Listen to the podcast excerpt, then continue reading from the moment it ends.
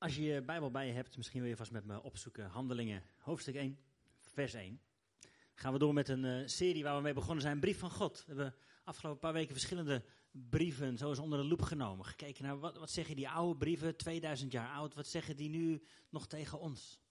Zeggen ze überhaupt, betekenen ze überhaupt wel iets voor ons? Dat is natuurlijk wat je vaak hoort van je collega's, mensen om je heen. Bijbel is oud, ouderwets, was voor toen misschien wel leuk, maar nu heb je er niks meer aan afgelopen paar weken hebben gekeken naar uh, bijvoorbeeld 1 Johannes. En dan zien we wat toen relevant was, is nu ook nog steeds relevant. Leef je in de wereld of leef je in het woord van God? Leef je in het licht of leef je in de duisternis? Was toen heel relevant, voor ons spreekt dat nu nog steeds. We hebben gekeken naar Romeinen, over hoe, hoe worden we geleid door de Heilige Geest. We hebben 1 Corinthiërs gekeken, dat we vrij zijn in Christus. We hebben Hebreeën gelezen, Jezus is beter dan alle alternatieven die we zo om ons heen verzamelen. Dus we hebben een paar brieven zo bekeken vorige week, of die week ervoor sprak Kostjan over Efeze, over wie is God nou eigenlijk? En, en net zo mooi, wie zijn wij in hem? Weet je nog, die, al die lijsten met waarheden over wie wij zijn in hem.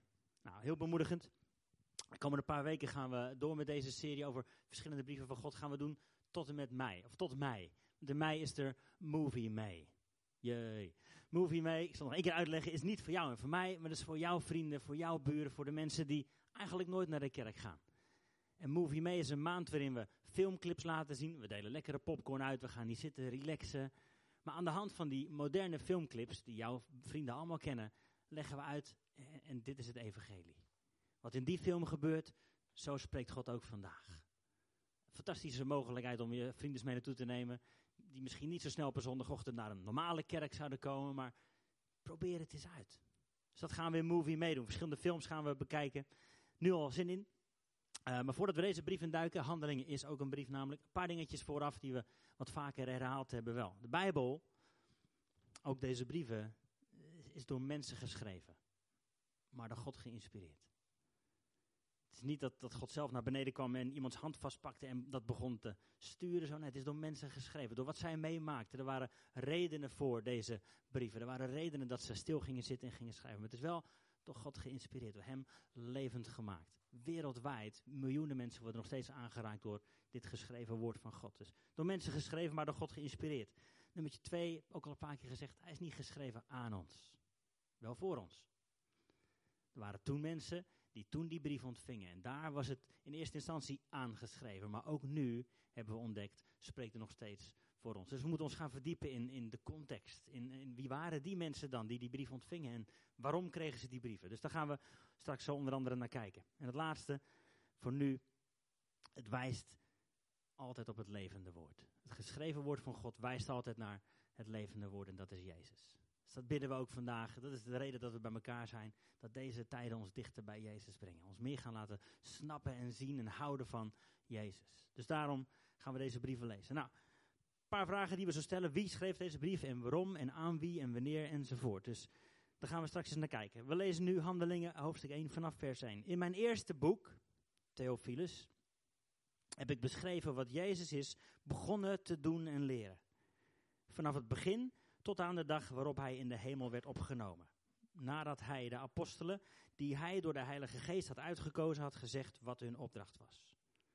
En na zijn lijden en dood heeft, heeft hij hun herhaaldelijk bewezen dat hij leefde. Gedurende veertig dagen is Jezus in hun midden verschenen en sprak hij met hen over het koninkrijk van God. En toen hij eens bij ze was, droeg hij hen op: Ga niet weg uit Jeruzalem, maar blijf daar wachten op de belofte van de Vader, waarover jullie van mij hebben gehoord die zal in vervulling gaan. Johannes doopte met water, maar binnenkort worden jullie gedoopt met de Heilige Geest. En zij die bij ingekomen waren vroeg hem, Heer, gaat, u dan nu binnen afzienbare tijd het koningschap over Israël herstellen? En Jezus zei, het is niet jullie zaak om te weten wat de Vader in zijn macht heeft vastgesteld over de tijd of het ogenblik waarop deze gebeurtenissen zullen plaatsvinden. Maar wanneer de Heilige Geest over je komt, zul je kracht ontvangen. En van mij getuigen in Jeruzalem, in heel Judea en Samaria tot aan de uiteinden der aarde.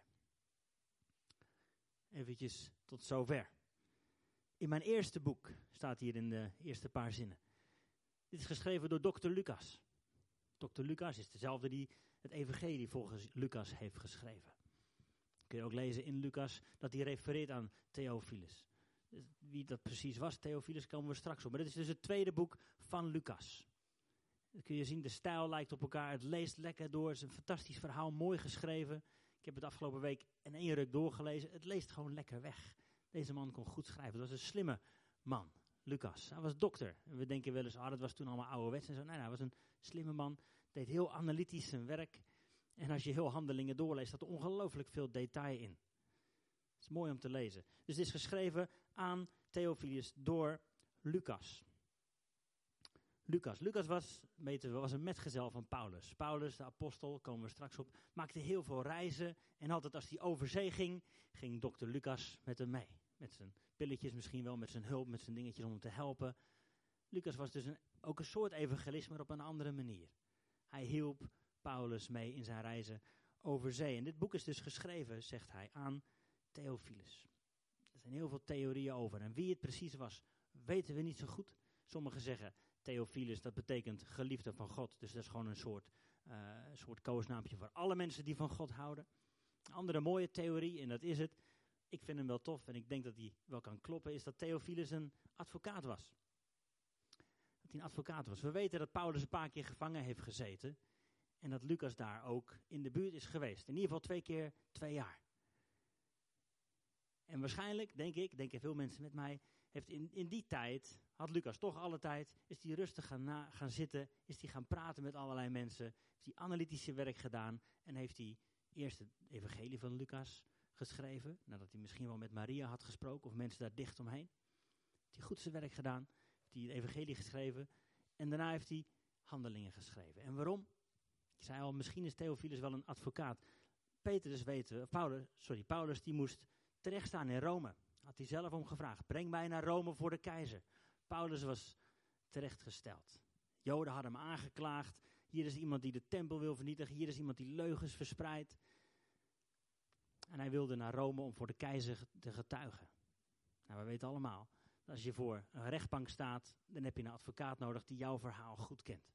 En waarschijnlijk was Theophilus deze advocaat, aan wie Lucas zijn reden schrijft heel gedetailleerd zijn werk gedaan. Het begint eigenlijk dus vanaf de geboorte van Jezus, waarin hij helemaal uitlegt, dit is Paulus. Maar hierdoor komt het dat Paulus zo is geworden. Door de geboorte van deze mens, uit een maag, door al de wonderen die Jezus heeft gedaan, totdat hij is opgestegen naar de hemel. Je leest de hele handelingen door. Het is een fantastisch verhaal over de uitstorting van de Heilige Geest. Over het ontstaan van de kerk, over de bekering van, van Paulus. Het was eerst Saulus, hoe hij Jezus aan het vervolgen was, komen we straks wel op. En uiteindelijk tot geloof is gekomen. Je ziet een heel mooi gedetailleerd verhaal dat vrij abrupt eindigt in Rome. Het verhaal is nog helemaal niet uit. We weten dat Paulus waarschijnlijk deze gevangenschap heeft overleefd, is vrijgesproken, misschien wel zelfs is doorgereisd naar Spanje. Dus wat mij betreft vallen de dingetjes op hun plek als we zeggen, Theophilus was advocaat en hij ging Paulus verdedigen met dit boek Handelingen. Gelukkig heeft hij dat gedaan. Gelukkig, kunnen we nu zeggen, zat Paulus toen gevangen. Als Paulus niet gevangen had gezeten, hadden we nooit dit boek gehad. En hadden we misschien echt wel de helft niet gesnapt van wat nou eigenlijk christen zijn is. Wat nou de kerk precies is. Wat nou een bekering is. Want het wordt niet heel duidelijk in de evangeliën. Eh, het wordt min of meer duidelijk in de brieven. Maar zonder handelingen hadden we de helft niet gesnapt van wat we hier eigenlijk aan het doen zijn. Dus gelukkig klinkt het heel krom, zat Paulus toen gevangen en moest dokter Lucas aan de gang. En moest hij heel veel dingen gaan opschrijven. Heel veel dingen vallen zo op zijn plek. Omdat hij gevangen zat. Ook alweer apart hè, als je dat dan bedenkt. Hoe kan iets wat zo rot is, zit je daar gevangen? Hoe kan zoiets wat, wat helemaal niet tof is, toch ten goede meewerken voor jou en voor mij nu? Geldt ook voor onze omstandigheden, denk ik. Als wij soms wel eens gevangen zitten, klem zitten, niet meer snappen. Wie weet wat het voor bijzonders nog uitwerkt. Misschien niet per se voor ons, maar voor de mensen om ons heen. Een paar thema's waar ik zo naar zou willen kijken als we handelingen. Je moet er maar eens doorlezen. Eh, het eerste is de drie-eenheid. Komt eigenlijk heel mooi terug in, in handelingen. Het gaat continu over het koninkrijk van God. Het koninkrijk van God. Het gaat continu over de naam van Jezus. En het gaat continu over de kracht van de Heilige Geest. Dus we hebben daar God de Vader, het Koninkrijk van God. We hebben de naam van Jezus, we hebben de kracht van de Heilige Geest. Het gaat helemaal niet zozeer over Petrus of Paulus of wie dan ook in dit boek. Natuurlijk worden hun avonturen opgeschreven, maar het gaat over het verspreiden van het Koninkrijk van God. Door de naam van Jezus in de kracht van de Heilige Geest. Bijzonder om te zien hoe dat samenwerkt. Dus dat is een heel mooi thema, denk ik. Goed om eens uit te diepen als je het gaat nalezen. Tweede, wat bijzonder mooi naar voren komt, is de kerk. 1 vers 1 staat, hè, hier wordt beschreven, Theophilus, in mijn eerste boek heb ik beschreven wat Jezus is begonnen met te doen, toen hij hier op aarde was. En voor mij impliceert dat, dat in handelingen, dat hij schrijft over alles wat Jezus is doorgegaan met te doen. Hij was het nu niet meer zelf, maar door zijn kerk. Door zijn kerk. Weet je nog dat Saulus was een oprechte Jood, had een hekel aan alles wat niet oprecht Joods was. En had dus ook een hekel aan christenen, want die verspreide leugens, vond hij. En Saulus was christenen aan het vervolgen, was aan het gevangen zetten. En ergens onderweg naar Damascus kwam er een licht uit de hemel. En Jezus roept eruit naar Saulus, want zo heette hij eerst. Saulus, waarom vervolg je mij? Ik was toch die mensen aan het vervolgen? Nee, nee, nee, waarom vervolg je mij? Mooi om te zien hoe Jezus zich vereenzelvigt met de kerk, met de mensen die in hem geloven, met zijn volk. Waarom vervolg je mij? Het gaat over jou en mij. Wij als lichaam van Christus. En heel Handelingen is een heel mooi verhaal over het ontstaan van de kerk. en het begon natuurlijk met de, de, eerste Pinksterdag, dat de Heilige Geest werd uitgestort. Maar ik heb er zo eens een paar, paar versen uitgeplukt. Je hoeft ze niet mee te zoeken met me, ze staan ook niet op het, uh, hier achter me op de beamer, maar Bijvoorbeeld hoofdstuk 2, vers 44. Alle gelovigen kwamen steeds bij elkaar. Ze deelden alles wat ze hadden, verkochten hun bezittingen, het geld gaven ze aan iedereen die het nodig had. En elke dag kwamen ze naar de tempel om samen te zijn. En het waren er ondertussen best heel veel. Maar bij elkaar thuis deelden ze het brood. Vol vreugde aten ze samen en iedereen was even belangrijk. Ze eerden God en het hele volk had veel waardering voor hen. En elke dag kwamen er meer mensen bij die door God gered werden. Hoofdstuk 6 staat er dan. Het woord van God vond steeds meer gehoor en het aantal leerlingen groeide. Hoofdstuk 9, vers 31. De gelovigen leefden in ontzag voor de Heer en dankzij de Heilige Geest nam hun aantal steeds meer toe. Hoofdstuk 12. Het woord van God verspreidde zich en vond steeds meer gehoor. Hoofdstuk 16. De gemeente werd steeds sterker en het aantal leerlingen nam dagelijks toe. De kerk groeit hier. Mooi, helemaal in het begin staat er al hoe, er op één dag duizenden tot geloof kwamen. Hoe ze samenkwamen in de tempel. Grote groepen. Grote kerk. Maar ook bij elkaar thuis deelden ze het brood. Ik was met iemand te kletsen en die had één zo'n zinnetje wat dan wel eens je hart kan raken. En dat was bij mij ook zo met het ene zinnetje. Hij zei, ik geloof in een kleine kerk. Met duizenden mensen. Ik geloof in een kleine kerk. Met duizenden mensen. Natuurlijk komen mensen hier binnen en zeggen, oh leuk, fijn, gezellig, klein clubje. Eerste wat ik dan zeg, sorry, niet de bedoeling om klein te blijven. Ik geloof wel in een kleine kerk. Wel met duizenden mensen. Natuurlijk, we zijn nu bezig om connectgroepen te gaan maken. Kleine groepjes waar je thuis komt, waar je bij hoort, waar je gekend wordt en waar je kent en waar je bemoedigd wordt en waar je bemoedigt. Kleine groepen, thuis het brood delen, ga naar de kinderboerderij, ga weet ik veel wat doen samen.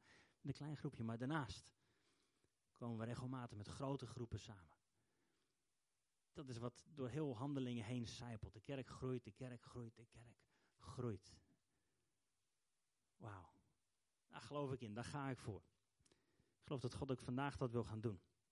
natuurlijk zijn er allemaal dingen die niet kunnen kloppen met grote kerken. Ik geloof in een kleine kerk. Maar wel met veel mensen. Zodat we invloed kunnen hebben. De kerk groeit. En het begon met de uitstorting van de Heilige Geest. Een beetje als een, als een steen die je wel eens pakt en in het water gooit begon daar met één grote plons. En er kwamen van die kringetjes omheen. Steeds een beetje verder. Jezus profeteerde het al. Je zult mijn getuige zijn in, in Jeruzalem. Maar ook in, in Judea. In Samaria. Tot aan de uiterste der aarde. Eén steen die in het water gooit, maar die kringetjes worden steeds groter. En het verspreidt zich steeds verder. Dus toen begonnen met de Heilige Geest. En ik denk, dat is voor mij ook een thema wat terugkomt. De Heilige Geest hoe vaak die wel niet beschreven wordt daar. Waanzinnig om te lezen. Dat maakt me dan ook wel weer hongerig. Maar tegelijk begint het met hè, wat Jezus hier zei helemaal in het begin. wacht. Wacht op de belofte van de Vader. Wacht op de Heilige Geest. Ga niet in eigen kracht je eigen ding doen, erop uitrennen naar buiten, iets schreeuwen. Nee, nee, wacht. Het is niet altijd makkelijk om te wachten. Ik weet niet hoe het met jou is. Voor mij is het heel verleidelijk om voor God uit te rennen. En hoe vaak ik, ik nog wel niet, zeg maar, in groepen, terwijl we aan het bidden waren, dat iemand tegen me zei, volgens mij zegt God, wacht. Je bent voor God aan het uitrennen. Wacht. Even een stapje terug.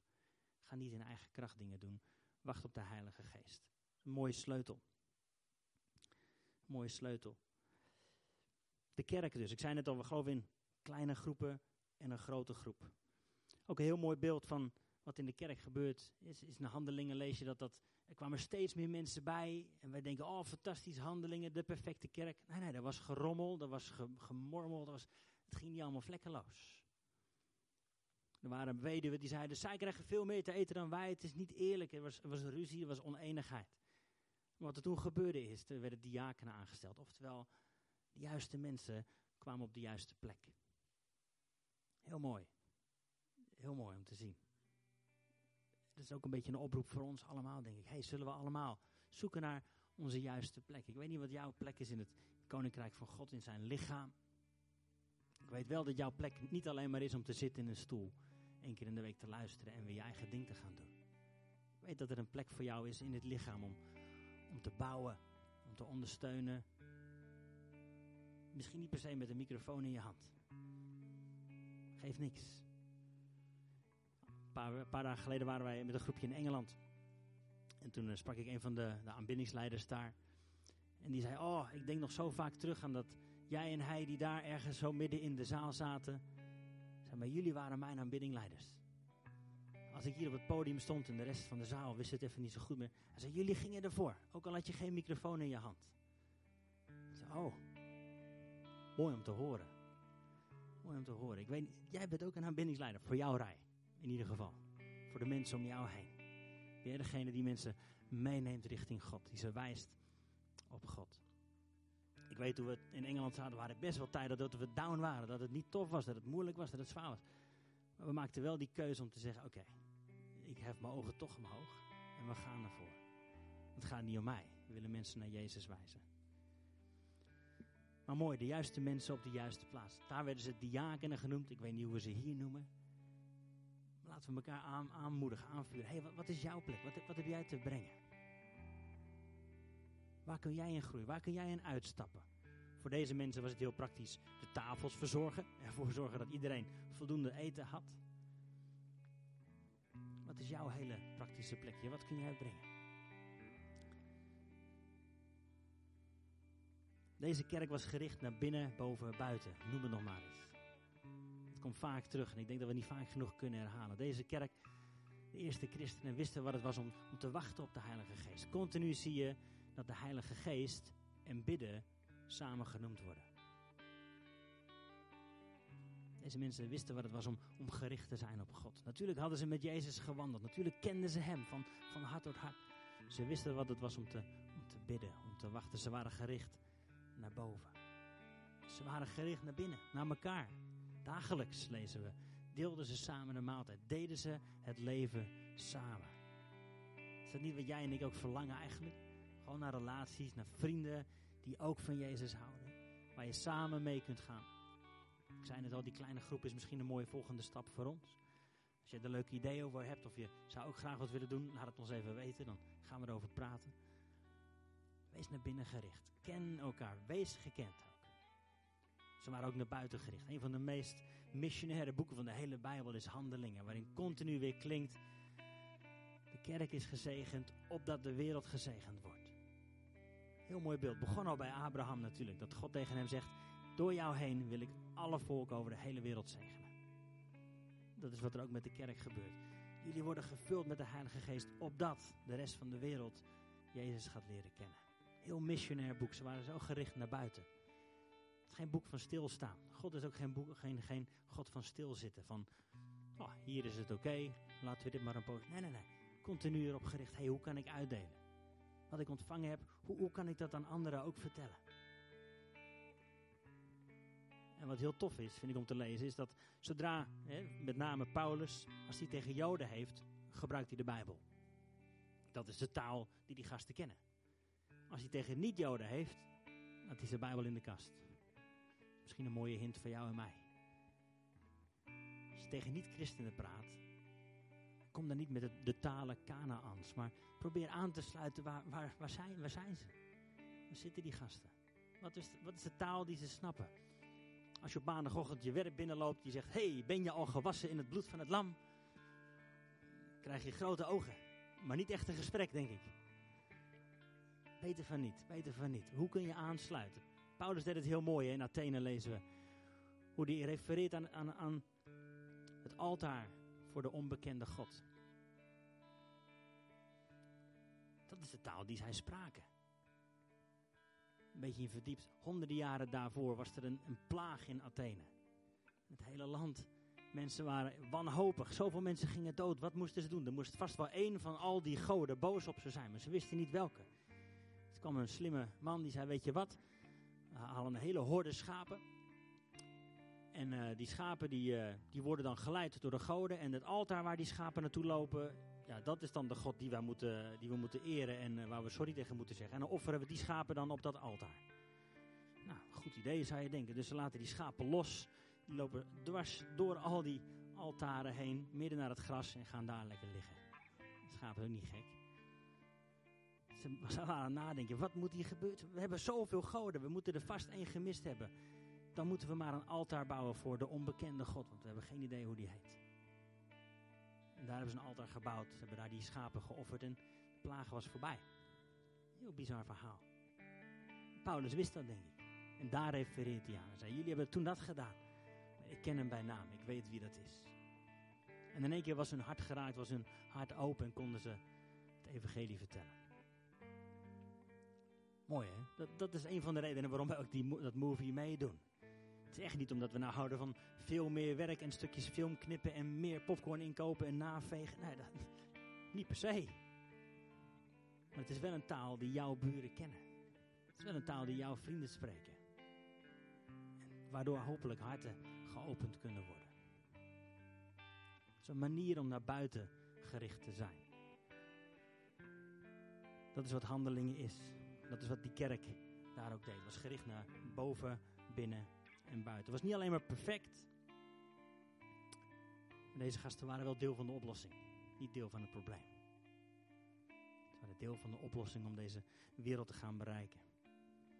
En nogmaals, het derde thema denk ik dus naast dat het de, de drie eenheid mooi uitlicht. Naast dat het de kerk bekend maakt in jou en mij.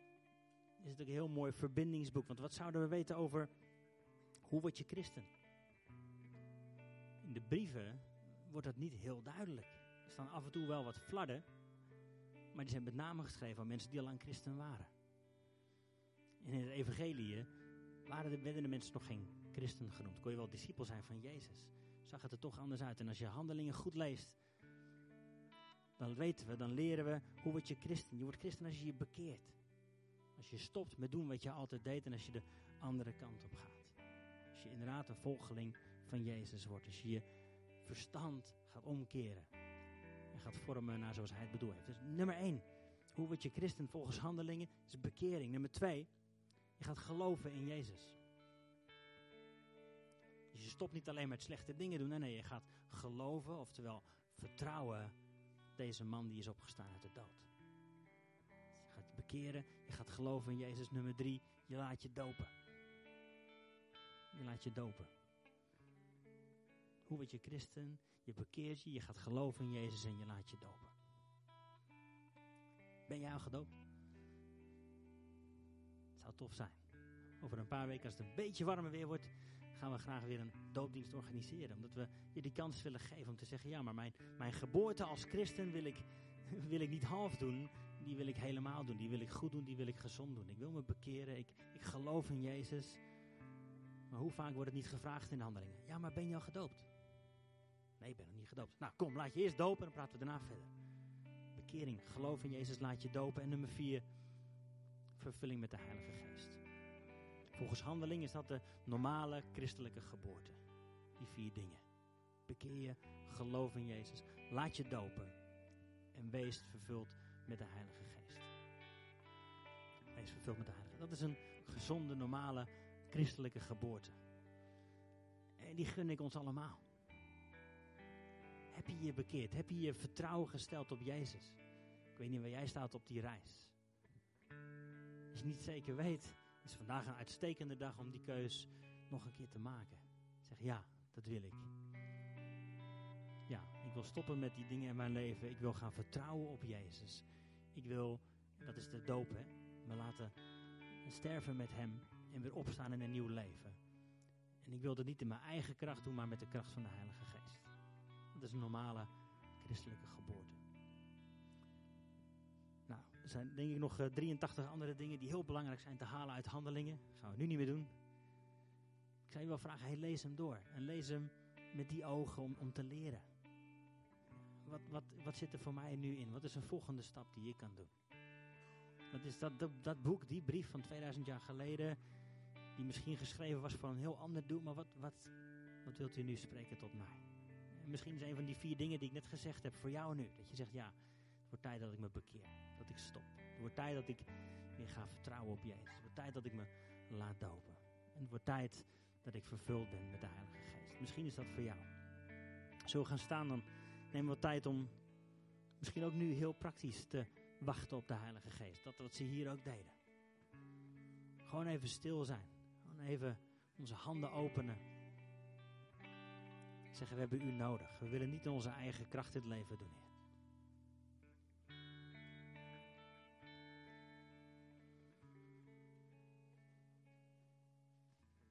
Heer Jezus, dank u wel voor dit bijzondere boek. Dank u wel voor deze brief die geschreven is zoveel jaar geleden. Maar die nog steeds levend is. En die nog steeds leven wil voortbrengen, ook in ons leven. Heer, en nu willen we tijd nemen om te wachten op uw Heilige Geest.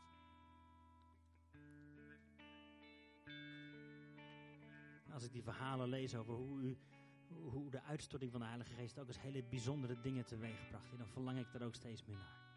Opdat de wereld weet dat u leeft. Niet alleen voor ons eigen feestje. Omdat mijn buurman weet dat u leeft. Opdat mijn stad weet. Opdat mijn land weet. Opdat deze koning hier die Nederland is. Dat, ja, dat hij weet dat u leeft, Jezus. Laat Ede weten dat u leeft, Jezus. Laat Nederland weer weten dat u leeft. U richt uw kerk op en vervul ons opnieuw met de Heilige